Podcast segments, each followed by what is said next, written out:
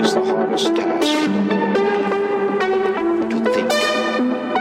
Obviously, this is so. Considers that most of us are victims of mass thinking and feed upon suggestions from others. We all know that the law of cause and effect is inviolable. Yet, how many of us ever pause to consider its working? Course of a man's life has many times been changed by a single thought, which coming to him in a flash became a mighty power that altered the whole current of human events. History is replete with the stories of strong-minded, resolutely willed individuals who, steadfastly holding to their inner convictions, have been able to inspire their fellow man and in the face of tremendous and determined opposition have literally created out of nothing great businesses, huge empires, and new worlds.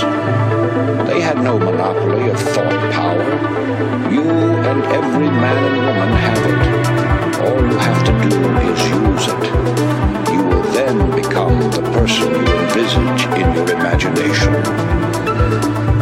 yourself. Know your power.